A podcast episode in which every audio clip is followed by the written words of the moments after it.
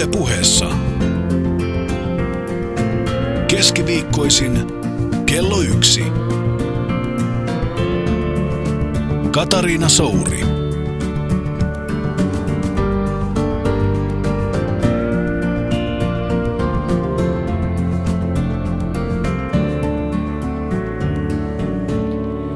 vision will become clear only when you can look into your own heart. Who looks outside, dreams. Who looks inside, awakes. Kuuntelet Yle Puhetta, minä olen Katariina Souri ja vieraanani studiossa on tänään mies, jonka kanssa olemme harvakseltaan tavanneet, käyneet suuremmoisia avartavia keskusteluja. Viimeinen tai edellinen kerta taisi olla pari kolme vuotta sitten Lauttasaaren rannassa. Eli tervetuloa kirjailija, elokuvaohjaaja, joogaopettaja Taavi Kassila. Kiitos. Eikö susta ole yhtä erikoista se, että mä oon vuodesta ja oikeastaan vuosikymmenestä toiseen kauhean kiinnostunut henkisistä asioista ja meditaatiosta ja etenkin tämän meditaation suhteen, niin mä en niin kuin pääse eteenpäin, eli mä en edelleenkään meditoi. Mekin ollaan puhuttu näistä aiheista niin lukuisat kerrat ja, ja taas mä oon ihan innoissa, että sä oot täällä puhumassa siitä. Onko mulla joku ihmeellinen torjunta? Mitä mä pelkään? Jaa, sun täytyisi äh, ottaa tuo Jungin lause ja katsoa sisäänpäin, äh, mutta niin sanotaan, että toiminta on taikasana. Eli, eli tekoja, vaikka lähtee liikkeelle siitä, että meditoi viisi minuuttia ja koittaa sitten tehdä siitä harjoituksesta säännöllisen niin, että meditoi sitten joka, joka päivä. Mä aloitin itse meditoinnin yhdeksäntoistavuotiaana, eli neljäkymmentäkaksi vuotta sitten, ja mä aloitin just tämmöisillä viidenkymmenen minuutin meditaatioharjoituksilla. Eli sä ajattelet, että se on ehkä enemmän laiskuutta kuin että mulla olisi joku pelko. En sitä tiedä, se voi olla tietysti kumpaa hyvänsä, mutta... Onko tämmöisiä ihmisiä paljon, jotka lähestyy sua vuodesta toiseen, ne ei tavallaan kuitenkaan hyppää sit siihen sisään kunnolla, että ne vähän roikkuu sen reunalla? No ei oikeastaan, tai mä, mä ehkä heidän kanssa niin paljon tekemisissä, enempi mä oon niiden kanssa tekemisissä, jotka tulee mun joogatunnille tai joogakursseille ja, ja, tai luennoille. Että heille mä aina sanon, että, että älä yritä ottaa niin kuin liian isoa kakkoa. Hmm. Vaan että aloita jostain pienestä, että kaksi minuuttia meditaatiota on parempi kuin nolla minuuttia. Kato, mä oon tämmöinen kyseenalaistava skorpio, niin päästään heti astrologiaan, mutta tiedätkö, että kaikki mystinen kiinnostaa ja sitten kuitenkin aina se kauhea kriittisyys siinä ja kyseenalaistava mieli siinä päällä. Mutta mun täytyy sanoa, että mähän oon, oon niin kuin sahaja joogaa ja, ja se, siinähän tietysti putsataan sakroja ja ollaan energiakenttiä ja kundalinin kanssa tekemistä, niin sitähän mä oon parin otteeseen harjoittanut, mutta Mutta tota, siinä mun tuli tämä niinku ongelma tämä guruajattelun kanssa jotenkin, että et mun on hirveän vaikea ajatella, että on joku guru. Nyt tietysti Sri Mataji on, on, hän on kuollut jo, mutta, mutta vaikka, vaikka niinku miten ihana guru ja miten hienot ne ajatukset, niin heti kun on ihminen, niin kuin mun silmissä ihminen kuitenkin kyseessä ja sitä ajatellaan, että siinä on jonkinlainen jumaluus tai inkarnaatio, tai, niin, niin mulla jotenkin siinä kohden niinku nousee vähän karvat pystyyn. No joo, mutta jos me poistetaan tämä sana guru ja laitetaan tilalle sana mestari, niin silloin huomataan, että kaikissa maailmanuskonnoissa on näitä mestareita ja jokainen maailmanuskonto on aina jonkun opettajan opetusta. Kristinusko on mm. Jeesuksen opetusta, buddhalaisuus on Buddhan opetusta, hindulaisuus on intialaisten mestareiden opetusta. Eli joka alalla on mestari, on mestarikirjailijoita, on mestarilaulajia, joka mm. alalla on aina niitä huippuja ja, ja, ja oikeastaan kaikki taidot, mitä meillä on, jopa kengän sitomisen taito, mulla on opittu se meidän äidiltä mm. tai isältä. Toi mestarisana on muuten huomattavasti parempi. Se on heti helposti lähestyttävämpi. No mä käytän esimerkiksi omissa kirjoissa aina suomenkielisiä sanoja. Saatan laittaa sulkuihin sen sanskritinkielisen sanan, mutta tehdäkseni sen helpomman, helpommin lähestyttäväksi. Jos palataan vielä tähän alun sitaattiin taas, siterasin edesmennyttä sveitsiläispsykiatria Carl Gustav Jungia. Mitä mieltä olet siitä ajatuksesta, että se näkemys voi kirkastua ainoastaan sisäisen tutkiskelun kautta tai katsomalla sisäänpäin? No joo, C G Jung, joka syntyi muuten tuhatkahdeksansataaseitsemänkymmentäviisi, niin, niin hän oli kiinnostunut Intian filosofiasta ja tämä ajatus on varmasti sieltä saanut alkunsa, koska joogit sanoo näin, että meidän valvetila on unta, niin kuin Yrjö Kallinenkin sanoi kuusikymmentäluvulla, että elämmekö unessa. Vaikka olemme, olemme valveille, niin silti tämä on tietynlainen unitila, koska meillä on tapoja, tottumuksia, Meillä on, meillä on kaikenlaisia negatiivisia tunnetiloja, jotka on meidän sisäisiä projisointeja, ja se on se uni, jossa me ollaan. Ja sitten taas on olemassa herääminen tai valaistuminen, ja siitäkin kaikki maailman uskonnot puhuvat. Ja se löytyy sitten juuri katsomalla sisäänpäin, niin kuin Jung sanoi. Mutta entä sitten, kun jotkut ihmiset tekee sitä, että ne vähän niin kuin hyppää, ne jättää sen, sen itse tutkiskelun ja koko sen oman niin kuin elämänsä jotenkin taakse ja hyppää johonkin uskontoon niin täysillä tai johonkin järjestelmään tai jonkun mestarin oppeihin. Et sitä kautta tulee jotenkin sellainen tunne, että siinä niin kuin mennään vähän sieltä, mistä aita on matalin. Voiko sitä kautta kuitenkin saavuttaa jonkun valaistumisen?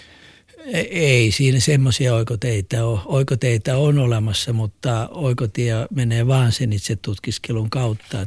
Tuntematta itseänsä ja työskentelemättä itsensä kanssa, niin ei voi päästä heräämisen tilaan. Eli et suhtaudu mitenkään kriittisesti psy- psykiatriaan tai analyyseihin tai... No ei, siis kyllä psykiatriaa ja, ja terapioita tarvitaan. Et näin sanotaan, että jos ihmisen mieli on sairastunut tai ego on sairastunut, niin ensin siitä egosta pitää tehdä terve ego ja sitten vasta voidaan ää, poistaa se ego. Vain terve ego voidaan poistaa. Ei sairasta egoa voi suoraan poistaa. Eli sen Juuri takia näin. Terapiat on siinä niin kuin ensimmäisenä askeleena ja sitten sen jälkeen alkaa oikeastaan henkisyys. Niin kuin tuossa sanoitkin, niin sä oot meditoinut jo parikymppisestä lähtien. Joogaa oot harjoittanut yksitoistavuotiaasta ja kahdeksankymmentä-yhdeksänkymmentäluvulla työskentelit aktiivisesti elokuvataiteen parissa ja sitten siirryit ainakin hetkeksi lähes kokonaan sinne henkisen elämän puolelle ja, ja ryhdyit intialaisen opettajan Äiti Amman oppilaaksi ja sillä tiellä nyt oot ollut yli kaksikymmentä vuotta, eikö niin? Ja sä oot kuitenkin maailmalla matkustaessasi jatkanut elokuvien tekemistä. Mistä aiheesta, mistä, mitä elokuvia sä oot? No ei, mä oikeastaan siirryin kirjoittamaan kirjoja, koska kun mä oon Intiassa ja mä oon matkustanut Amman kanssa ympäri maailmaa, niin kirjoittamista voi tehdä missä hyvänsä, lentokoneessa, lentokentällä. Sä oot dokumentteja tehnyt kuitenkin siis. No mä, kyllä mä nyt tänä keväänä tein Intian kyläläisille semmoisen opetuselokuvan. Joo, joo. Että semmoisen mä oon tässä viimeksi tehnyt. Mutta tämä kirjoitustyö on ollut sulla siis, sä oot oikeastaan niinku ihan täyspäiväinen kirjailija. Joo, mä oon nyt seitsemäntoista kirjaa kirjoittanut enimmäkseen henkisyydestä, joogasta, Intian filosofiasta. Nouseeko niistä sulle joku muiden yläpuolelle tai tärkeämmäksi? Sä oot kirjoittanut niinku oma elämäkerrallisia teoksia, ainakin kaksi kappaletta sitten saat Bhagavad Gita ja Ramayana, näitä intialaisia epoksia kääntänyt ja, ja tulkinnut. Mitä se muuten tarkoittaa niiden tulkitseminen siis suomeksi? Eikö meidän länsimaisten ihmisten ymmärrys riitä niiden käsittämiseen? Mit, mitä tulkinta tarkoittaa? No jos ajatellaan tätä Bhagavad Gitaa, niin siinä on sellainen vertauskuvallinen tapahtuma sisällissota muinaisessa Pohjois-Intiassa. Ja tämä, tämä sisällissota on vertauskuva. Se, se sota käydään ihmisen omassa mielessä. Eli siinä on ihmisen kielteiset ominaisuudet, taistelee hänen hyviä ominaisuuksia vastaan. Ja tämä on sota, jota jokainen ihminen joutuu käymään. Ja pyrkimys voittaa sitten kielteisyys itsessään on se taistelu, josta kaikki maailmanuskonnot puhuvat. Ja ken voittaa sen taistelun, niin hän on sitten suurin. Mm. Esimerkiksi Buddhasta sanotaan, että hänestä tuli maailman valo. Koska hän voitti itsensä, hän voitti oman mielensä. Entä sitten Ramayana? Ramayana, kyse ihan samasta. Siinä on, siinä on tuota, se on Raama ja Siita rakkaustarina. Raama oli prinssi ja hänen puolisonsa oli Siita ja Ravana-niminen demoni ryösti sitten Siitan. Siinä on symboli, symboliikasta kyse, että tietämättömyys tai pahuus saa ihmisen mielenvaltaansa. Ja sitten Raama edustaa sielua. Sielu sitten ää, niin kuin voittaa tämän tietämättömyyden ja vapauttaa tämän mielen tästä tietämättömyyden vallasta.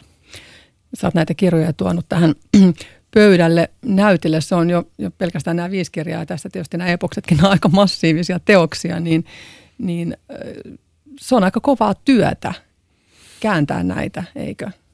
No joo, kyllä. Tosin tietysti silloin kun tykkää jostakin, niin se ei tunnu niin kuin kovalta, vaan se tuntuu mielenkiintoiselta. Silloin kun mä Intiassa ilmoitin yhdelle äh, kaverille siellä Assamissa, että hei, mä aion kääntää Ramayana, sä saat voi. Jumala, että se on niin kuin tuhatviisisataa sivua. Että, no mä vähän lyhennän sitä, mä lyhensin sen seitsemänsataa sivua, mutta Mut tota niin, millä kai... perusteella sä editoit? Eikö tunnu aika hurjalta mennä editoimaan tuommoista eposta? Klassikkoa, niin. No se johtuu siitä, että kun se on laulettu aikanaan, niin siinä on niin hirveän paljon toistoa. Että jos se siirrettäisiin sellaisenaan kirjalliseen muotoon, sitä kukaan jaksaisi lukea. Nytkin ihmiset sanoisivat, että sä voit tehdä tuota vielä puolta lyhkäisemmäksi. Mutta onko nämä ihan, paitsi tietysti, että näillä on niinku kulttuurihistoriallinen merkitys näillä käännöksillä, niin ihminen, joka on kiinnostunut intialaisesta henkisestä kulttuurista, niin mitä sä suosittelisit, mitä kautta voisi lähteä lähestymään? Hetikö tämmöinen intialainen suuri eepos käteen vai? Jaa, se on vähän persoonallisuuskysymys, että jos, jos, jos klassikot kiinnostaa, niin sitten ilman muuta tämä Bhagavad Gita, mutta sitten mä oon kirjoittanut tämän ikuinen elämäntapakirjan, joka ilmestyy viime syksynä, eli siis syksyllä kaksituhattaneljätoista, niin siinä mä oon niin kuin selostanut koko tämän intialaisen filosofian taikka hindulaisuuden ää, kokonaisuuden tuollaisella niin, yksinkertaisella tavalla.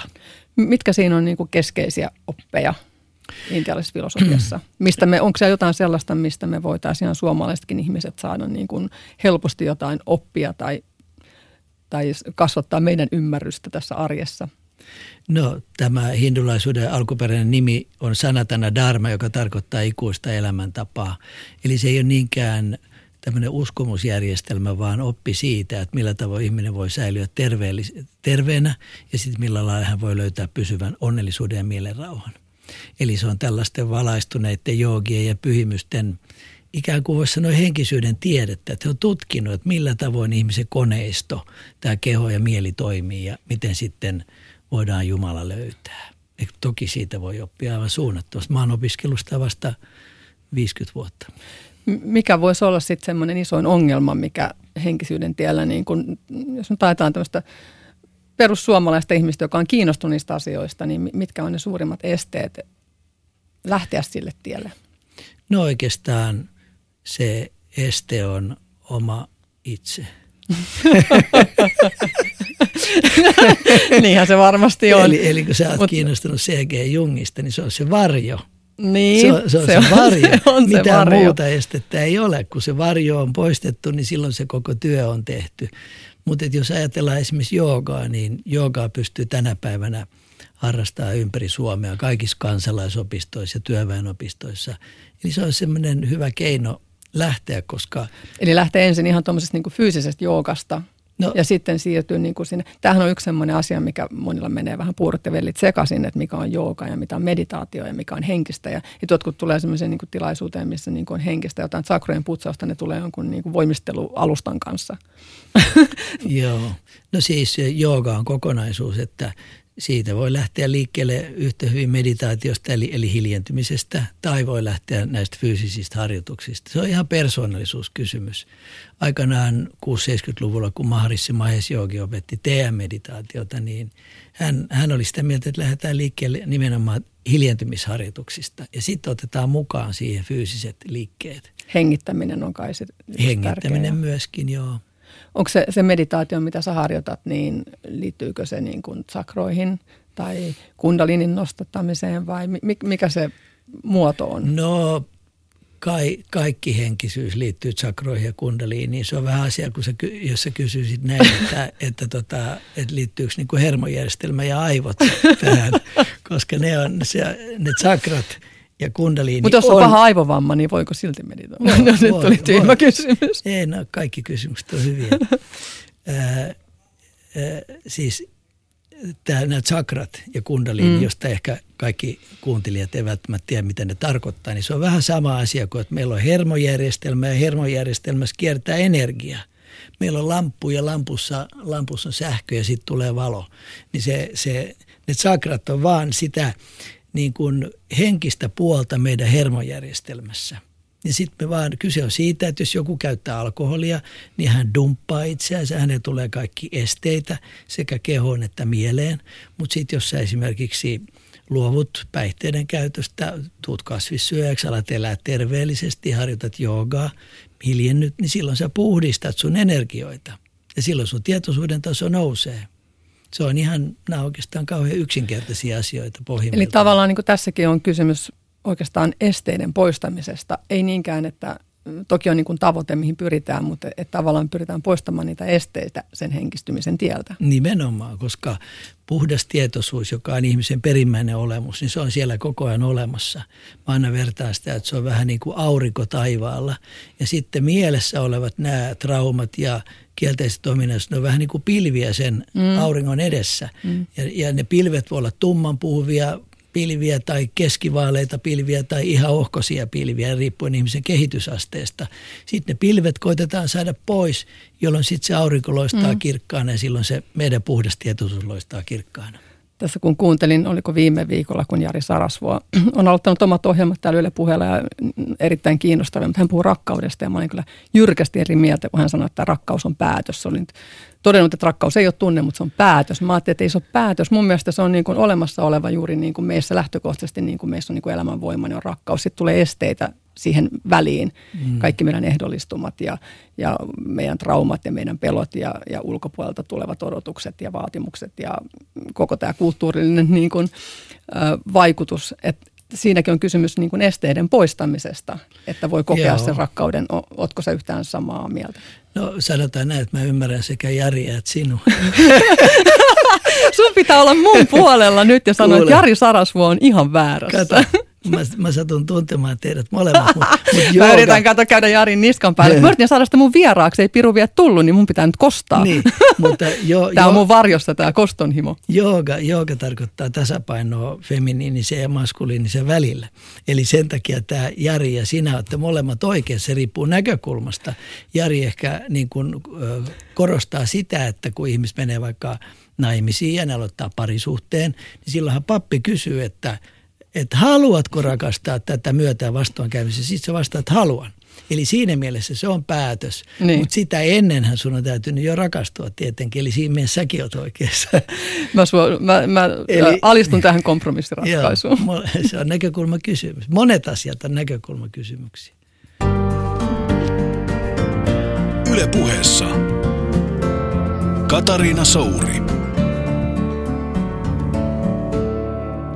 Tämä on Yle Puhe. Minä olen Katariina Souri ja vieraanani studiossa on tänään maailmaa laajalti nähnyt ja kiertänyt sekä rohkeita valintoja elämässään tehnyt joogaopettaja Taavi Kassila. Oliko Taavi pelottavaa irrottautua silloin aikanaan sellaisesta perinteisestä elämästä ja niistä, niistä tavoitteista, mitä meillä yleensä on, nämä omakotitaloauto ja mitähän kaikkea siihen liittyy?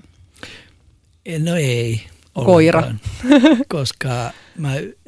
irrottauduin perinteisestä elämäntavasta kahdeksantoistavuotiaana, kun mä pääsin pois Rudolf Steiner-koulusta. Mä oon joskus sanonut näin, että, että kun mut laitettiin siihen ainoaan instituution elämäni aikana lupaa kysymättä, eli kouluun. Ja mä en ole sen jälkeen missään instituutiossa ollut. Mä oon ollut vapaa taiteilija. Mä oon elänyt tämmöistä elämää aina. Ja kun isäsi oli elokuvaohjaaja Matti Kassila, niin se ei varmaan, teillä oli semmoinen niin kuin varmaan taiteilija. Perhekoti oli. Joo, isä on edelleenkin elossa. Hän on yhdeksänkymmentäyksi ja puoli vuotias. Täytyy mennä taas lähipäivinä häntä katsomaan, mutta ää, ja äiti, äiti oli näyttelijätär ja äiti joogasi ja alkoi pitää meille lapsille joogatunteja. Eli kaikki, mitä mä oon saanut, niin mä oon saanut kotoa. Ää, minkälaisissa asioissa sä olit lahjakas lapsena? No ilmeisesti tarinan kertomisessa, kun isä sanoi näin, että mä kerroin jo silloin semmoisia tarinoita, että mä saatoin sanoa, että, että joku mies oli jäänyt raitiovaunun alle ja sen jalat vaan näkyi sieltä alta. Mä olin kuulemma neljävuotias ja sitten mä niin kuin tapitin, että meneekö perille isälle. Että ilmeisesti paljon tarinankertoja niin kuin ihan alusta pitää, mutta ehkä se tuli vähän sieltä kotoakin, koska isä ja äiti molemmat kertoi tarinoita. Äiti näyttelijänä ja isä ohjaajana. Ilman, että olisi ollut tämmöinen kulttuurikotilu, että se elokuvaohjaaminen olisi tullut sulle vahvasti. Et, no tietysti sitä vaikea sanoa, mutta, mm. mutta tota, tai tämä kirjailijan rooli. No se kirjailijan rooli oli, oli niin kuin oma asia. Et se, se ei tullut isältä eikä. Eli tosin isä aina kotona kirjoitti käsikirjoituksia, että voi olla, että sekin vaikutti, mutta tietysti mä näin sitä elokuvan tekemistä ihan, ihan niin kuin pienestä pitäen ja olin ekan kerran dokumenttielokuvaa tekemässä varmaan just joskus kymmenen yksitoistavuotiaana. Että totta kai se vaikutti. Ja sitten me asuttiin Munkiniemen näyttelijätaloissa. Mä näin koko ajan näyttelijöitä. Tarmo Manni oli esimerkiksi semmoinen, joka luokse mä menin joka päivä. Ja kerran mä vein hänelle kuolleen rotaan. Mä sanoin, kato Tarmo, mitä me löydettiin. Sitten se oli, huika lapset, viekää se pois. Eli sä olit aika semmoinen eläväinen. Olin joo, olin hirveän eläväinen. Mä menin aina eri näyttelijöiden luokse ja, ja, ja kerroin tarinoita ja kuuntelin, kun ne kertoi tarinoita tai miten ne näytteli. Se oli kauhean mielenkiintoista katsottavaa. Missä vaiheessa sulle tuli se henkinen herääminen? Oliko sulla vahva näkemys jo lapsena, jos yksitoistavuotiaana niin joogasit, mutta tarkoittiko se, että silloin tuli se, sulle se syvä yhteys jo johonkin? Niin kun... Joo, mä silloin pienenä, kun mä joogasin, niin mulle tuli semmoinen tunne, että hei, että, että mähän on niinku joogannut aikaisemmin ja mulla on ollut tummempi iho. Että mä, mä olin sitä mieltä, että mä oon ollut Intiassa edellisessä elämässä ja, mä jo, ja sit mulla oli selkeä tunne, että mun täytyy tässä elämässä jatkaa joogaamista. Vau. Wow. Mm. Tota... Mutta Bhagavad Gitassa sanotaankin, että jos jooga jää kesken, niin sitten seuraavassa elämässä syntyy semmoiseen perheeseen, missä sitten sitä voi jatkaa. Ja... Onko sulla ihan niinku selkeitä muistoja edellisistä elämistä? On joo, kyllä mä sitten myöhemmin näin ihan kirkkaasti. Mä näin edellisiä opettajia ja edellisiä elämiä. Ja... Niin, kuinkahan monta mahtaa olla takana? No sitä on mahdoton sanoa, mutta mä näin kahdeksan edellistä elämää. Ja uskotko sä siihen sitten, että niin kun siinä vaiheessa, kun ihminen valaistuu, niin hän poistuu kierrosta tai... Joo, mä kerran Intiassa haastattelin erästä henkistä opettajaa, jonka nimi oli Punjansi, ja sattumaisin tein muuten Yleisradiolle sen ohjelman, ja täällä se näytettiinkin T V:n puolella. Niin hän kertoi, että hän näki kaikki edelliset elämät. Hän näki, miten hän sielu meni ihan hyönteisissä ja sitten eläimenä ja sitten ihmisenä, ja koko sen ketjun hän näki. Eli sä uskot myös siihen, että me ollaan oltu eläimiä ensin? Mä uskon, että me mennään niin kuin evoluution läpi. Koko et, läpi. Että mm. evoluution... Ja evolu... bakteeritasoltako? No sitä en tarkkaan ottaen tiedä, mutta mä ymmärtäisin näin, että evoluution tarkoitus on se, että, että se tietoisuus, joka on kaiken taustalla, niin, äh, niin kun evoluutio pyrkii rakentamaan yhä pidemmälle kehittyneitä hermojärjestelmiä, jotta se tietoisuus pääsee mm. koko ajan ilmenemään yhä täydemmin ja täydemmin, ja sitten se kulminoituu valaistumiseen, jossa saavutetaan sitten jumaltietoisuus. Jos palataan vielä siihen lapsuuteen, niin oliko sulla yleisesti ottaen onnellinen lapsuus, koetko sä sen, tai turvallinen? No se on vähän niin kuin Aki Kaurismäen elokuva Varjo ja paratiisissa, että siellä on valoa ja varjoa, muun muassa sen takia, että meillä oli kotona päihdeongelmaa. Että siellä oli sekä hyvää että, että, että huonoa, jos näin voi sanoa. Se liittyy sun isään, sä oot siitä kirjoittanutkin. Joo, ja isäkin on itse kirjoittanut, että... Tarinallahan on siinä mielessä onnellinen loppu, että isä raitistui ja on ollut nyt jo neljäkymmentäviisi tai neljäkymmentäkuusi vuotta raittiina. Aiheuttiko se jonkinlaista turvattomuutta sitten se päihteinen käyttö? Tai... No aiheutti tietysti tosi paljon, että mun, mun elämän ensimmäiset kuusitoista vuotta meni, meni isän alkoholismissa ja sitten oli toinen lähiomainen, jolla sitten oli kans päihdeongelmia ja sitten se, siinä meni sitten taas seuraavat vuodet, että kyllä se lapsuus meni kokonaan näissä lähe, läheisten päihdeongelmissa. Tuleeko sinulle mieleen, mitenkään haluamatta penkoa kauhean yksityisiä asioita, mutta mä oon kaikilta kysynyt täällä aina semmoista, että, että mikä olisi joku semmoinen hyvin traumaattinen muisto, onko sulla joku selkeä niin kuin episodi, joku tapahtuma, mikä olisi jäänyt lapsuudesta niin kuin hyvin pelottavana tai ahdistavana? Tai... No joo, kyllä niitä tietysti oli useita, mutta näin spontaanista tuli mieleen kerran sellainen, kun äiti, äiti tota, siivosi kotona ja Ja sitten siellä oli semmoinen niin kuin painostava ilmapiiri ja isä ei ollut näkynyt useaan päivään. Ja sitten mä vaan niin kuin kysyin, että missä isä on. Ja äiti sanoi, että äiti ei tiedä. Että vaan se yksinkertainen niin kuin tilanne, että äidillä oli kova huoli niin siitä, että mihin isä oli kadonnut. Mitä, mikä sun oma suhde on päihteisiin tai alkoholiin? Ootko juonut koska viimeksi tai oot sä ollut koskaan kunnolla no, tätä, humalassa? Tätä kirkasta vettä tässä joudun. Oletko ikinä ollut humalassa? Olen ollut humalassa. Kerropa, kerropa millainen mä kokemus heti. Se oli. Muistatko enää milloin kuusitoista, kuusitoista-yhdeksäntoista-vuotiaana mä käytin, käytin alkoholia ja sitten mä aloin yhdeksäntoista-vuotiaana meditoida. Mä tapasin intialaisen joogin ja sitten se alkoholin käyttö jäi. Sitten mulla oli ihan semmoinen pieni pätkä tuossa vähän yli kaksikymmentä vuotta sitten, mä, mä olin, silloin kun mä olin avioliitossa, niin mä käytin sillä lailla pikkasen alkoholia joitakin vuosia. Sitten se jäi taas, kun mä tapasin äiti Amman. Joo. M- miten, jos ajatellaan niin kuin alkoholismia, niin kuin, onko se, näetkö sä sen sairautena, siis äh, perinnöllisenä tai mielensairautena? Miten, tai voiko siitä parantua jotenkin? Äh, no alkoholismista sanotaan, että se on tunne-elämän sairaus. Mm-hmm. Ja, ja ihmiset, jotka sitä sairautta sairastaa, joutuu yleensä käymään koko elämänsä näissä esimerkiksi A A-ryhmissä, että he joutuu sitä hoitamaan aina. Se ei niin kuin, siitä voi toipua, mutta se ei parane. Voiko meditaatio auttaa siihen? Meditaatio on osa sitä kahdentoista askeleen ohjelmaa. On, se on vai? Joo, se on yksitoista askel, ää, että miten se nyt menikään, että rukoilun ja mietiskelyn avulla pyrimme vahvistamaan suhdettamme korkeampaan voimaan. Juuri näin. Mm. Miten tota, näet, että, että päihteet ylipäätään niin kuin vaikuttaa ihmiseen henkisellä tasolla ja meidän energiakykyyn aistia energioita, tai kuinka tuhosana sä näet sen? No, joogan harjoittajat ei, ei, eivät käytä päihteitä, koska se taannuttaa sitä kehitystä, jota me, jota me saamme aikaan joogaharjoituksilla ja meditaatiolla. Ja jos ajatellaan tätä meidän energiakenttää, niin alkoholin käyttö vähentää tätä meidän suojausta. Mm. Että ihmiset, jotka esimerkiksi käyttää monia päiviä peräjälkeä alkoholia, niin sitten he saattaa nähdä kaiken maailman ää, ikään kuin henkiolentoja. Että heidän se suojaus menee niin kuin pois. Ja, ja sitten he saattaa nähdä ikään kuin mörköjä. Joo. Ja se on monille aika pelottava kokemus.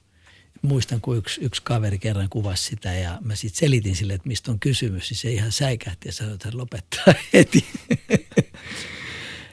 Tota, tää yleensä mä oon tästä toisessa osiossa kartoittanut vähän tämmöistä niinku hyödyntämättä potentiaalia. Menet vähän niinku risteillään kaikenlaisiin asioihin, aiheisiin tässä ihan luontevasti kyllä. Mutta jos mä palaan siihen, ää, onko sulla, koet sä, että sulla on jotain tekemättä, että sulla on jo, joku semmoinen lahjakkuuden lahjakkuusta osa-alue, mitä sä haluaisit vielä hyödyntää tai kehittää itsessäsi? No, vai sä oot kyllä aika rohkeasti tehnyt kaikenlaista? Joo, ei, kyllä mä haluan, voi olla, että mä teen elokuvaakin vielä, mutta vaikka mä jo sanoin, että mä Sulla te, on vielä kipinä tekis, siihen? Joo, kyllä mun nyt tässä yksi aihe tai tämä kirja, jonka mä nyt on tehnyt, niin voi olla, että mä teen siitä elokuvan, mutta kyllä, kyllä esimerkiksi kirja, kirjoittamisen alueella mä haluan kehittyä, koska se on, kirjoittaminen on siinä mielenkiintoista, että isäkin kirjoitti viimeistä kirjaa yhdeksänkymmentävuotiaana vielä. Että sitä pystyy tekemään koko elämänsä mm. ja mä koen, että se on henkisen kehityksen yksi osa-alue mulle. Kun mä nyt esimerkiksi käännän ja tulkitsen Patanjalin jooga-ajatelmia, joka on myös tämmöinen klassikkoteos, niin mä koen, että mä pääsen niin kuin syvemmälle siinä sen filosofian ymmärtämisessä, kun mä teen tämmöistä kirjallista työskentelyä. Entä sitten ihan fiktiivinen romaani? No nyt mä oon tehnyt just yhden dokumenttiromaanin, öö, joka ilmestyy ilmeisesti ensi keväänä. Ja, ja se on? No työnimi on Nasaretin miehen salaisuus. Se kertoo Jeesuksen salatuista vuosista, jotka puuttuu Raamatusta. Ne kahdeksantoista vuotta? Niin. Miten hyvin sä oot päässyt niitä jäljittämään? No paljastamatta vielä yksityiskohtia, niin voin sen verran sanoa, että mä oon löytynyt neljän uskonnon ikivanhoja käsikirjoituksia, jotka kertoo Jeesuksen elämästä sellaisia puolia, joita ei ole aikaisemmin tunnettu. Siis laajemmin ollenkaan? Niin. Tuleeko sieltä jotain ihan shokeraavaa esille? No Raamattuun nähden kyllä tulee aika paljon uutta, siis kerran se kahdeksantoista vuotta. Puuttuu sieltä vuodet, siis ikävuodet kaksitoista kolmekymmentä, se väli puuttuu. Mä oon löytänyt tekstejä, jotka kertoo siitä, että missä Jeesus oli silloin. No kerro nyt vähän, missä se oli. No en mä tiedä, haluanko mä vielä paljastaa, mutta mä jätän nyt jännityksen vielä ilmaan, että, mutta että, että mulla on... Syntyyköhän näiden... siitä, siitä jonkinlaista kiistelyä sitten? Se on aina, kun mennään Toden, tälle alueelle. Niin todennäköisesti su- syntyy, mutta... Konstantinopolin kirkolliskokouksissa ja Nikean kirkolliskokouksissa, mä en tiedä, onko ne poistanut ne siinä silloin, niin kuin nämä selostukset, missä Jeesus oli ja mitä Jeesus teki. Mikä on sun suhde ylipäätään kristinuskon? Koetko sä niin, että Jeesus oli niin kuin yksi profeetta muiden joukossa vai? No mä koen, että uskontojen perustajat on kaikki tämmöisiä valaistuneita pyhimyksiä ja tietäjiä, keskenään, keskenään samanarvoisia. Mun mielestä he puhuvat samasta asiasta eri sanoilla. Niin mäkin olen kokenut sen. Yle Puheessa Katariina Souri. Minä olen Katariina Souri ja vieraanani Yle Puheella tänään henkisen tiedon lähettiläs Taavi Kassila. Voiko näin sanoa, henkisen tiedon lähettiläs? No, jos joku haluaa sanoa niin, niin voi sanoa niin, mutta mä aina itse sanon tällainen, että mä olen oppilas tai opetuslapsi. Mä aina silloin pienenä, kun kuulin Jeesuksesta ja Buddhasta ja Sokrateesta, mä aina ajattelin, että miksi mä elänyt niiden aikana, että mä haluaisin olla heidän opetuslapsi. Sä oot aika vaatimaton. No musta se on hyvä lähtökohta. No se on totta, nöyryys on hyvä lähtökohta. Mä oon tässä ohjelmasarjassa pyrkinyt kurkistamaan haastateltavien tietoisen persoonan taakse ja löytään sieltä jotain torjuttua tai jollain tapaa tiedostamatonta, mistä ihmiset ei ehkä itsekään olisi tietoisia. Mutta sun kohdalla, kun sä oot niin paljon harjoittanut itse tutkiskelua, niin mä mietin sitä, että löytyykö sulta mitään sellaisia varjoja, mitkä olisi vielä jäänyt valaisematta?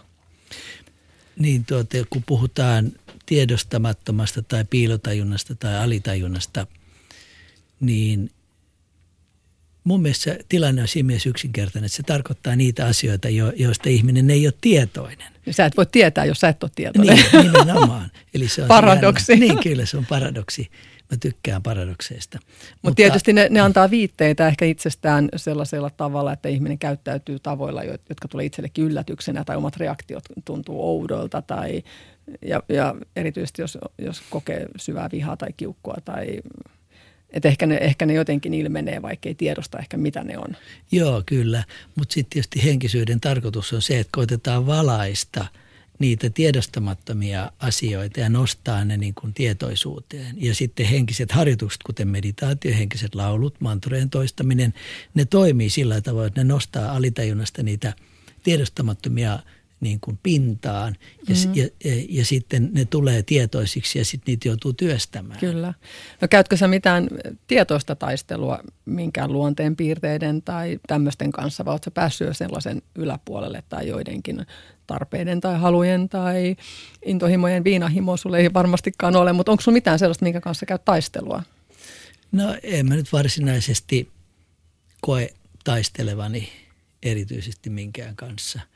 Että kyllä mä kuljen tätä henkistä tietä eteenpäin ja mä oon kulkenut sitä jo yli neljäkymmentä vuotta ja, ja koitan siinä niin kuin kehittyä ja, ja, ja, ja tiedostaa omia virheitäni. Mutta ei mulla mitään semmoista erityistä riippuvuutta ole. Ää, tästä ollaan jonkun verran puhuttukin jo tästä nä- tiedostamattomien traumojen ja pelkojen käsittelystä ja sä sanoit sitä, että että sä koet, että se on se ensimmäinen askel siinä henkisen kehityksen tiellä, että ihminen pyrkii käsittelemään, eikö niin, omia traumojaan ja menneisyyttään. On se tietysti mielessä myös viimeinen askel. Onko se viimeinenkin? On, tuleeko ne, tuleeko ne uudestaan sitten jossain vaiheessa kyllä. eri tavalla näkyviin? Joo, kyllä. Mä koen sillä lailla, että, että ne niin kuin heikkenee ja sitten ne tulee uudelleen ehkä toisessa muodossa, äh, mutta sitten kun viimeinen, viimeinen varjo tai viimeinen heikkous on lähtenyt, niin sitten se työ on tehty. Onko sulla semmoinen näkemys, kun mä oon miettinyt itse joskus, että ei ole oikeastaan hyviä tai huonoja puolia tai piirteitä tai asioita, on vaan tietoisia ja tiedostamattomia. No ja joo. Tavallaan tiedostamattomat, jos ne pääsee siellä tarpeeksi muhimaan, niin ehkä ne peilautuu käyttäytymisessä niin kuin jollain tavalla negatiivisina tai itsetuhoisina tai vahingollisina, mutta et, et tavallaan ei ole sellaista hyvä paha asetelmaa, vaan enemmän just tämä. No joo, se, tää, tämäkin taas riippuu näkökulmasta, että mestarit kyllä sanoo sillä lailla, että henkisen etsijän on tärkeä osata erotella hyvä ja paha, koska jos hän ei pysty erottelemaan sitä, niin sitten hän voi liukua niin kuin tekemään vääriä asioita. Että kato, että kaikki sitten tullaan siihen niin probleemaan, että kuka määrittelee sen hyvän ja pahan. No, onko se sulle jotenkin, niin kuin, aistitko sä sen niin voimakkaasti, mikä sitten on selkeästi sen hyvän ja pahan ero? No ensinnäkin, että kuka määrittelee sen, niin Intian filosofiassa lähdetään liikkeelle siitä, että luoja määrittelee sen. Että luoja on luonut ne lainalaisuudet, mihin tämä elämä pohjautuu. Eli sanotaan esimerkiksi vaikka, että keuhkojen tarkoitus on ottaa ilmaa. No nyt jos sä tota, otat kuivattuja tupakanlehtiä, sytytät ne palamaan ja vedät sitä savua keuhkoihin. Mm. Se ei ole, luonto ei ole suunnitellut, luoja ei ole suunnitellut sitä sillä lailla. Silloin me sotketaan niin kuin vääriä asioita keskenään, vedetään savua keuhkoihin. Silloin keuhkot voi sairastua. Eli se on siinä mielessä väärä teko tai paha teko. Eli, eli tuota, niin hyvä ja paha on olemassa suhteellisella tasolla. Eli sen takia siinä, siinä on hyvä olla selkeys, koska muuten henkinen oppilas ei pääse eteenpäin. Sitten tietysti kun päästään ihan perille asti, niin pyhimys menee kyllä hyvän ja pahan tuolle puolelle, mutta sinne on vielä pitkä matka. Onko sitten psykologisoinnilla ja, ja itseanalyysillä, niin voiko se olla myös tuhoisaa, että missä se raja menee, että siitäkin pitää sitten osata, osata päästä irti? No joo, kyllä erilaiset ö, opettajat sanoo, että analyysi ei koskaan voi olla täydellistä. Esimerkiksi mä nuorena seurasin Krishnamurtia, niin hän, hän aina sanoi, että analyysi on aina epätäydellinen. Ja Ramana Maharshi, toinen henkinen opettaja, hän aina sanoi näin, että jos sä lakaset roskat lattialta, niin ei sun tarvitse analysoida sitä, että toi roska tuli ulkopihalta ja toi roska tuli työpaikalta ja toi roska tuli kadulta. Riittää, että sä lakaset ja heität ne roskikseen. Että sano, ei ole väliä, että miksi sä tupakoit, pääset, että sä lopetat sen. Niin. Miten sitten toi äh, meditaation niin kuin vaarat? Mä oon, mä oon nähnyt läheltä yhden tapauksen, siitä on kyllä aikaa, mutta ihminen, joka oli hyvin epävakaassa henkisessä tilassa, eikä sitten siinä varmaan ne roskat sitten jollain puhaltimella puhallettiin jonnekin, en tiedä minne, niitä ei käsitelty yhtään eikä laitettu siistesti pussiin, mutta siinä kävi niin, kuin niin että ihminen meni psykoosiin ja sairastui skitsofreniaan. Tietysti se ei ollut yksistään niin kuin meditaation syytä, vaan siellä oli pohjalla jo ongelmia, mutta, mutta niin kuin selkeästi semmoinen ylenpalttinen meditointi ja muu, niin pahensi sitä tilaa rajusti. Eli näet sä tässä vaaratekijöitä, onko sä kohdannut ihmisiä, jotka ajaa itsensä jotenkin mielipuolisuuden puolelle sitten? No joo, siis mä itse asiassa aikanaan haastattelin Lauri Rauhalaa, joka on, oli psykologian apulaisprofessori, niin hän oli sitten tieteellisesti, tätä on tieteellisesti tutkittu ja hän sanoi näin, että ei se meditaatio, koska Lauri Rauhala on meditoinut yli neljäkymmentä vuotta, meditaatio ei sinänsä aikaan saa sitä psykoosia, vaan meditaatio, rakastuminen, lottovoitto, työpaikan menetys, avioero, mikä tahansa voi laukaista sen psykoosi, joka on odottamassa siellä sen mm-hmm. ihmisen niin kuin alitajunnassa.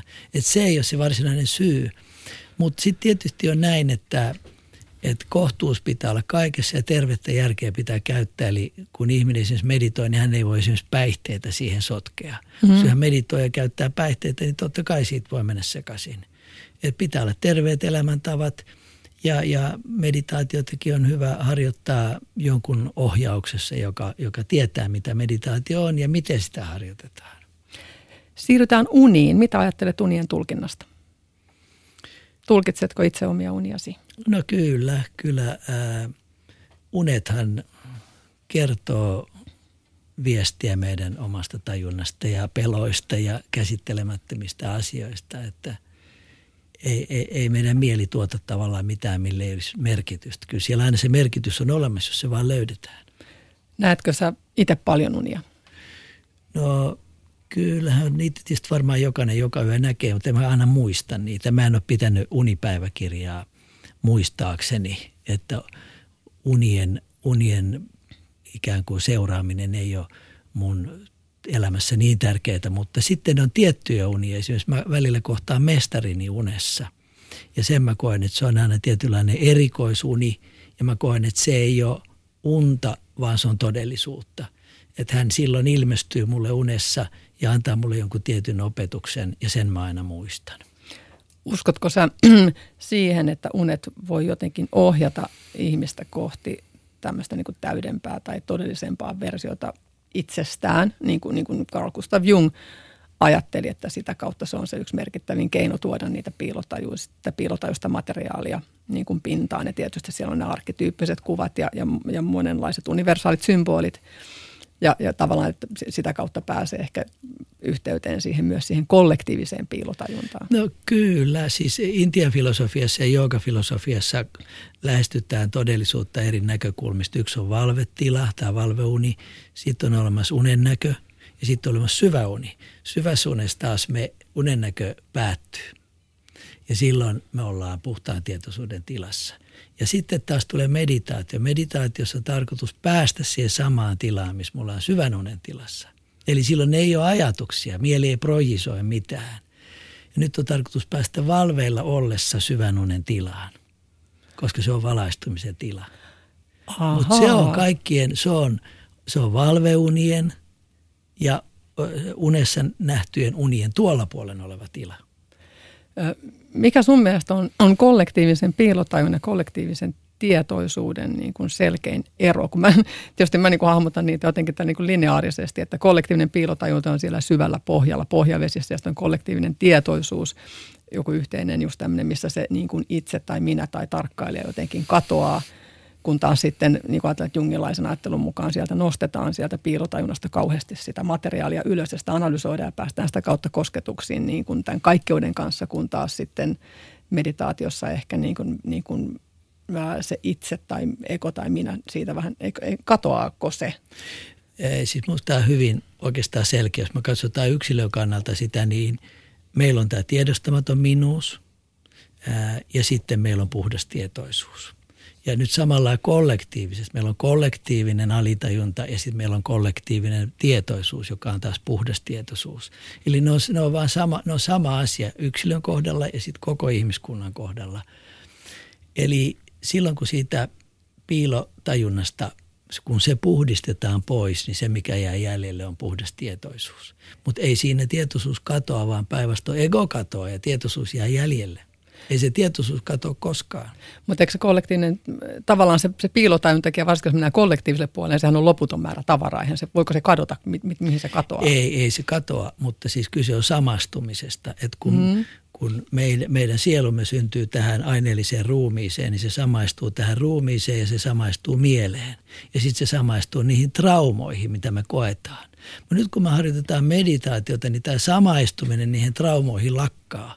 Ja kun se samaistuminen on lakannut, niin silloin se sielu on saavuttanut vapautuksen, eli silloin se on puhtaassa tilassa. Se muistaa ne traumat, mutta ne ei sido häntä enää. Ymmärrän. Äh, Junghan vertasi siis tämmöistä kundalini-joogaa, sakrajärjestelmää individuaatioprosessiin, eli itseksi tulemisen prosessiin. Ja, ja hän pääsi sinne niin kuin kuudenteen sakraan asti, missä hän jotenkin pystyy rinnastamaan sitä individuaatioprosessia. Eli että siinä kohden tavallaan niin kuin se itse yhdistyy jonkin jumalallisen kanssa ja yhdentyy, mutta, mutta hän, hän ajattelee, että ei voi olla täydellistä niin kuin irtiottoa niistä niin kuin psykologisista jännitteistä ja, ja ekosta, että tämmöinen seitsemännen sakran niin kuin täydellinen vapautuminen, että ei enää olisi mitään tarkkailijaa. Niin, ja näin hän sen ymmärsi silloin siinä aikana, kun hän eli, niin, niin että se on niin kuin se, se vaarallinen raja, minkä yli ei kannata mennä, koska silloin, silloin mennään niin kuin sinne, just sinne mielipuolisuuden puolelle. Ei, ei. Nyt kaikilla kunnioituksella C G Jungin viisautta kohtaan, mä arvostan häntä kovasti ja tykkään C G Jungin. Toivottavasti mä tulkitsin oikein nyt hänen tätä niin, vertausta. Tykkään mm. Jungin tuota, psykologista paljon enemmän kuin Freudin, joka oli liian seksuaalikeskeinen, mutta kaikilla kunnioituksella Jung ei nyt ole ymmärtänyt tätä kohtaa oikein, että hän ei ole ehkä tähän filosofiapuoleen paneutunut. Nyt sä niin sanoit, että kysymys on näkökulmasta. Ei, tällä kertaa en sano, koska tietoisuus ei koskaan voi kadota minnekään, koska tietoisuus on se, mikä on. Ja nyt se, mikä siihen rakentuu päälle, on tämä varjo tai tämä ego tai tämä minä ja siellä minuudessa mielessä olevat epäpuhtaudet. Ja kun ne poistuvat silloin, kun Silloin siirrytään kuudennesta sakrasta seitsemään sakraa, mutta tälläkään ei ole mitään merkitystä, jos joku kuulija ei tätä ymmärrä. Se vaan tarkoittaa sitä, että se minä, se egorakenne liukenee pois. Ja silloin se, mikä jää jäljelle, on puhdas tietoisuus. Eli ei se tietoisuus koskaan katoa. Päinvastoin tietämättömyys katoaa. Ja se tarkkailija ei katoa. Ei, koska se tarkkailija on se tietoisuus, ellei sitten Jung tarkoita, että tarkkailija on minä-tarkka, ego-tarkkailija, mutta se on vähän, siinä on epäselvät termit silloin. Se ego katoaa ja tietoisuus jää jäljelle. Yle Puheessa Katariina Souri. Tämä on Yle Puhe ja minä olen Katariina Souri. Täällä kanssani studiossa istuu yhä joogaopettaja, äiti Amman oppilas Taavi Kassila. Sä oot ollut vegetaristi jo kai vuosikymmeniä, eikö niin? Joo, neljäkymmentäkaksi vuotta. No niin, miten se päätös aikanaan syntyi? silloin, kun mä sain meditaatiovihkimyksen intialaiselta joogilta yhdeksäntoistavuotiaana ja mä vaan kuulin, että, että kasvisruoka olisi hyvä meditaatioon ja sitten myöskin, että koska lihan syönti pitää sisällään sen, että pitää tappaa eläimiä tai että joku tappaa ne eläimet, jotta sitten me voidaan ne syödä, niin mä heti tajusin, että tästä pitää luopua. Eli sulla on siinä sekä niin kuin tämmöinen eettinen tai eläinoikeusnäkökulma, että sitten, no se ei ole ihan terveydellinenkään, vaan se on enemmän siihen, että se... No koet... se on terveydellinen se on e- ja se on eettinen. Se on joogassa on ahimsa, joka tarkoittaa väkivallattomuutta ja osana sitä on kasvissyönti. Mitä sä oot mieltä nykyisestä eläinten tehotuotannosta? No se on tietysti ihan kauheata. Että... Mun mielestä lihansyönti on barbaarista, se on raadonsyöntiä. Niin. Koetko sä, tota, kun jotkut sanoo näin, että, että syömällä väkivalloin tuotettua ravintoa tai ruokaa ja kuolleita eläimiä, niin ihminen lisää sitä väkivaltaa tavallaan itsessä ja samalla siinä koko kulttuurissa? Kyllä, kyllä se näin valitettavasti on. Ja sitten on toinen näkökulma tähän. Mä jouduin, mä kirjoitin Äiti Amman pyynnöstä semmoisen ilmaston lämpenemiselokuvaan käsikirjoituksen keväällä ja luin nämä Y K:n ilmaston raportit, niin nyt kun ihmis, ihmisiä on seitsemän pilkku viisi miljardia ja nyt on kolme neljä lehmää per henkilö, niin me, meillä on yli kaksikymmentä miljardia lehmää. Mm. No ne tuottaa metaanikaasua niin paljon, että ilmaston lämpenemisestä kolmasosa syntyy pelkästään lehmi, lehmistä Kyllä. tai lehmä, elä, nautaeläimistä. Eli se on, siinä, siinä on myös tämmöinen ilmaston lämpen, lämpenemisprobleemi, että meidän pitäisi vähentää, kaikkien ihmisten pitäisi vähentää ainakin radikaalisti lihansyöntiä, ettei ilmasto lämpene liikaa. Mutta entäpä sitten ne maitotuotteet? Nehän on kanssa niitä lehmiä, pidetään myös lypsylehmiä, että se on yksi iso ongelma, että, että tavallaan sä varmaan käytät maitotuotteita. Kyllä mä käytän joo. Oot sä ikinä sitä miettinyt? Ole, ole. Tunne itseäni kauheaksi syyllistäjäksi. Ei, ei, kaikessa rauhassa en syyllisty siitä. Kyllä mä oon tota lisännyt äh, soijamaitoa ja mantelimaitoa. Ja, ja, varmaan ja, kookosmaitoa käytät paljon. Joo, kookosmaitoa ja sitten pähkinämaitoa. Joo, koska se on... Mä ihan just itse asiassa vuorokauden sisällä on keskustelu just tästä aiheesta, että... Sitten mä itse, itse koen, että tavallaan etenkin, jos ajatellaan tämmöistä niin kuin parsinavettoja ja muita, niin se on, se on mun mielestä niin kuin jopa julmempaa eläintä kohtaan. On niin kuin, jos ajatellaan lypsylehmän kohtalo, joka siellä parressa kiinni, niin tietysti kesällä pääsee ehkä vähäksi aikaa laitumelle, mutta kun mietitään sitten taas lihakarjaa, joka kuitenkin ehkä on sitten jotkut rodut jopa kokonaan ulkona ympäri vuoden. Että se, se, vaikka se lypsylehmän elämä on pidempi, niin, niin se on tavallaan vielä julmempi kuin sitten, mutta ymmärrän kyllä sen, että liha tuntuu vielä vastenmielisemmältä kuin jonkun maidon juominen. Joo, siellä Intiassa Äiti Amman asramissa niin, niin oppilaat ulkoiluttaa niitä lehmiä joka päivä. Ja, niinkö? Ja se on ihan kiva. Oikeasti. Joo. Onko siellä, tota, onko siellä niinku omat lehmät? On, on joo. joo. Että se asramin maito tulee niistä omista lehmistä. Se on tietysti sitten aika eri joo, tilanne siinä. Mutta mitäs toi, mitäs noi kananmunat? En mä syö niitä. Et syö? Hyvä. En. Joo. Hienoa. Sä varmaan oot tietoinen näistä kukkopoikien lahtaamisesta. Valitettavasti ja... joo. Onko se vaikuttanut siihen vai onko? Ei. Että tota, no nyt mä oon kyllä kuullut niistä lisää just sattumoisin viime aikoina ja se on aika hirveätä, mitä siinä tapahtuu, mutta... mutta että... Monet ihmisten ei kerta kaikkiaan voi ymmärtää, että Suomessakin se on, onko se kaksi miljoonaa kukkopoikaa suoraan kuorimisen, kun ne kuoriutuu, niin sen jälkeen ne niin kuin silppuriin tai kaasutetaan. Ei, koska kananmunahan sinällään muuten voisi olla ihan niin kuin eettinenkin tuote, kun ratkaistaisi tämä kukkapoika-ongelma, mutta tota... No varmaan ne menisi sitten syötäväksi ne kukkopojat, ne no kasvatettaisiin. Niin, no niin, ne varmaan menisi, kun ei niillä kukoilla, mitä niin. niillä tehdään ja sitten se liha ei tietenkään ole sillä tavalla ehkä mureata kuin joku kasvatettu broileri. Mutta äh, mi- miten... Varmastikaan et, et myöskään puolla turkiksia, mutta lähtisitkö sä esimerkiksi mielenosoitukseen? Mitkä on sun niinku vaikuttamisen keinot? Näetkö sä, että sä haluat vaikuttaa tämmöiseen asiaan niin kuin eläinten oikeuksiin tai lähtisitkö mielenosoitukseen? No mä en ole mielenosoituksissa ollut kymmeniä, kymmeniä vuosia, mutta nyt mä olin tässä monikulttuurisuus mielenosoituksessa just pari viikkoa sitten, mutta en ole juurikaan ollut mielenosoituksissa, mutta kyllähän mä näissä kirjoissa ja luennoilla koko ajan puhun näistä asioista. Ja sä näet, että mielenosoittaminenkin on hyvä tapa pyrkiä vaikuttaa. Kyllä, kyllä. Öö, eläimen itseisarvo elollisena olentona, kun sä aiemmin jo sanoit, että, että sen jälleen syntymisopin mukaan, tai mitä, mitä sä ajattelet jälleen syntymisestä, niin tietysti sä koet myös, että eläimellä on samalla lailla se niin kuin itseisarvo kuin ihmisellä. Joo, kyllä. Yksi intialainen joogi sanoi juuri, että jos ihminen tekee enemmän pahoja tekoja kuin hyviä tekoja, niin hänen mukaan se ihminen saattaisi seuraavaksi syntyä eläimeksi, jolloin eläimenä se polttaa sitä vanhaa karmaa, koska se ei silloin luo, eläin ei tee niin kuin pahoja tekoja, Ai. niin se ei luo uutta karmaa. Eli silloin se ihminen voisi tämän mukaan syntyä eläimeksi ja polttaa vanhaa karmaa, sitten syntyy taas uudelleen ihmiseksi. Kiinnostavaa. Eli tämä olisi ihan hyvä muistaa, kun pohtii sitä, että millä Sano. lailla mä kohtelen tätä koiraa tai kissaa tai lehmää. Että sehän on voinut olla ihminen aiemmin.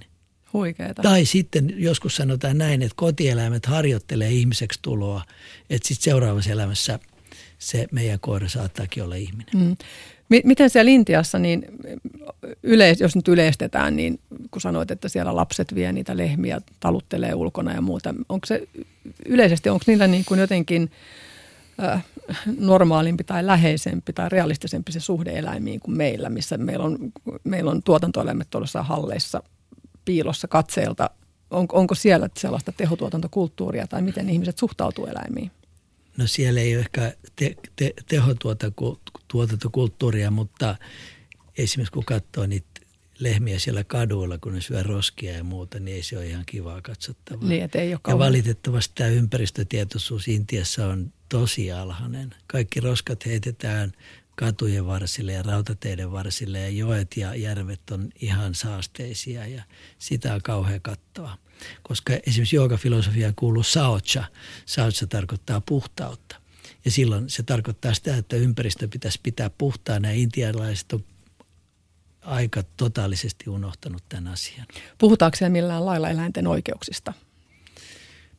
Ää, eläinten oikeuksista sitä keskustelua mä en ole seurannut, mutta se mä tiedän, että esimerkiksi Äiti Amma on aloittanut tämmöinen Puhdas Intia, Kaunis Intia-projektin, jonka Intian pääministeri Narendra Modi juuri julkisti koko Intiaan.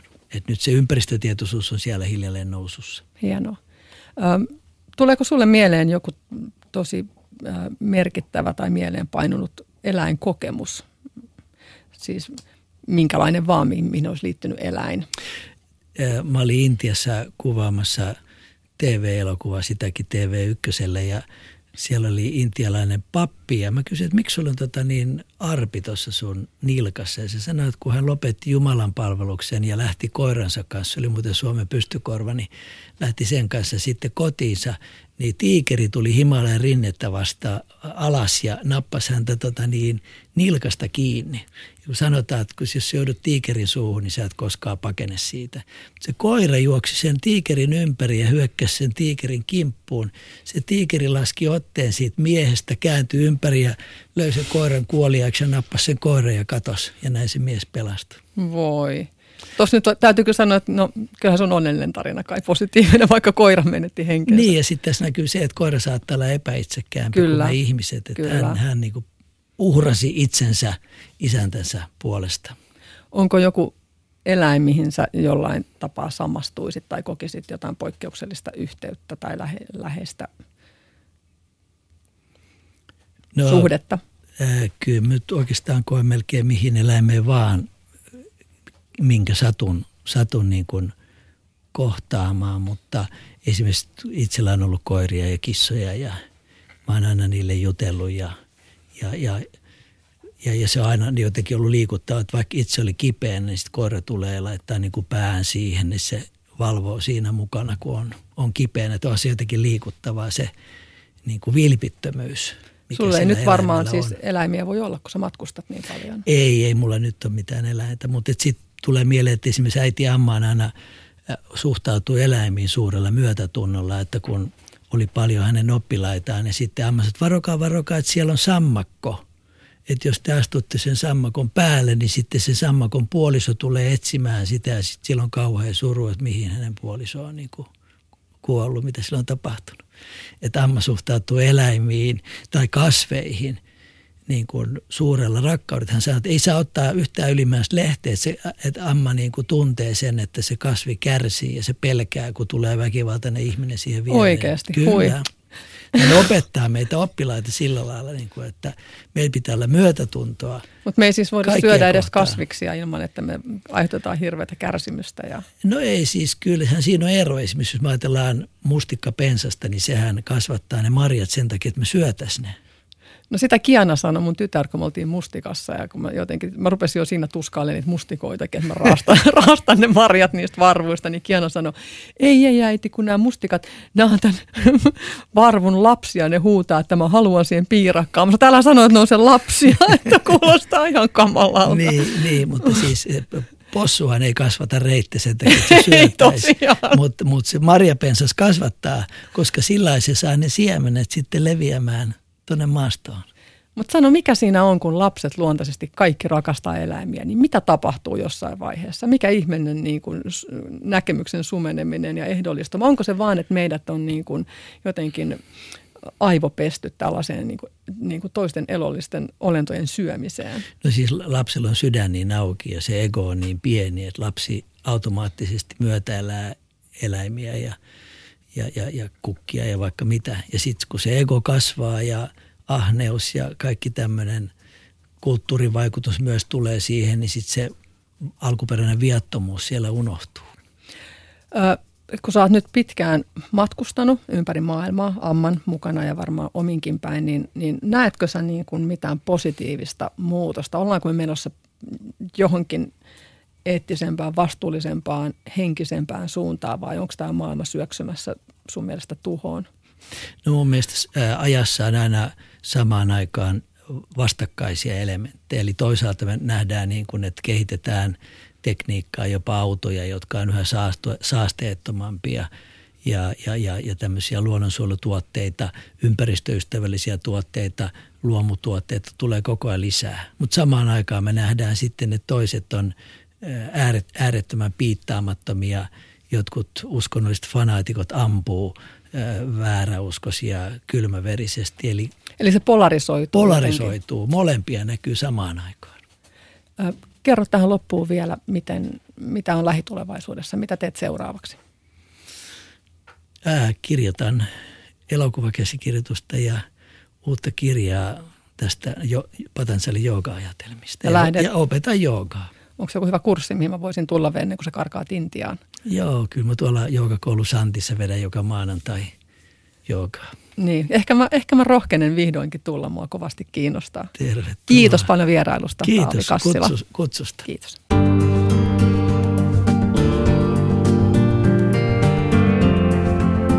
Yle Puheessa Katariina Souri.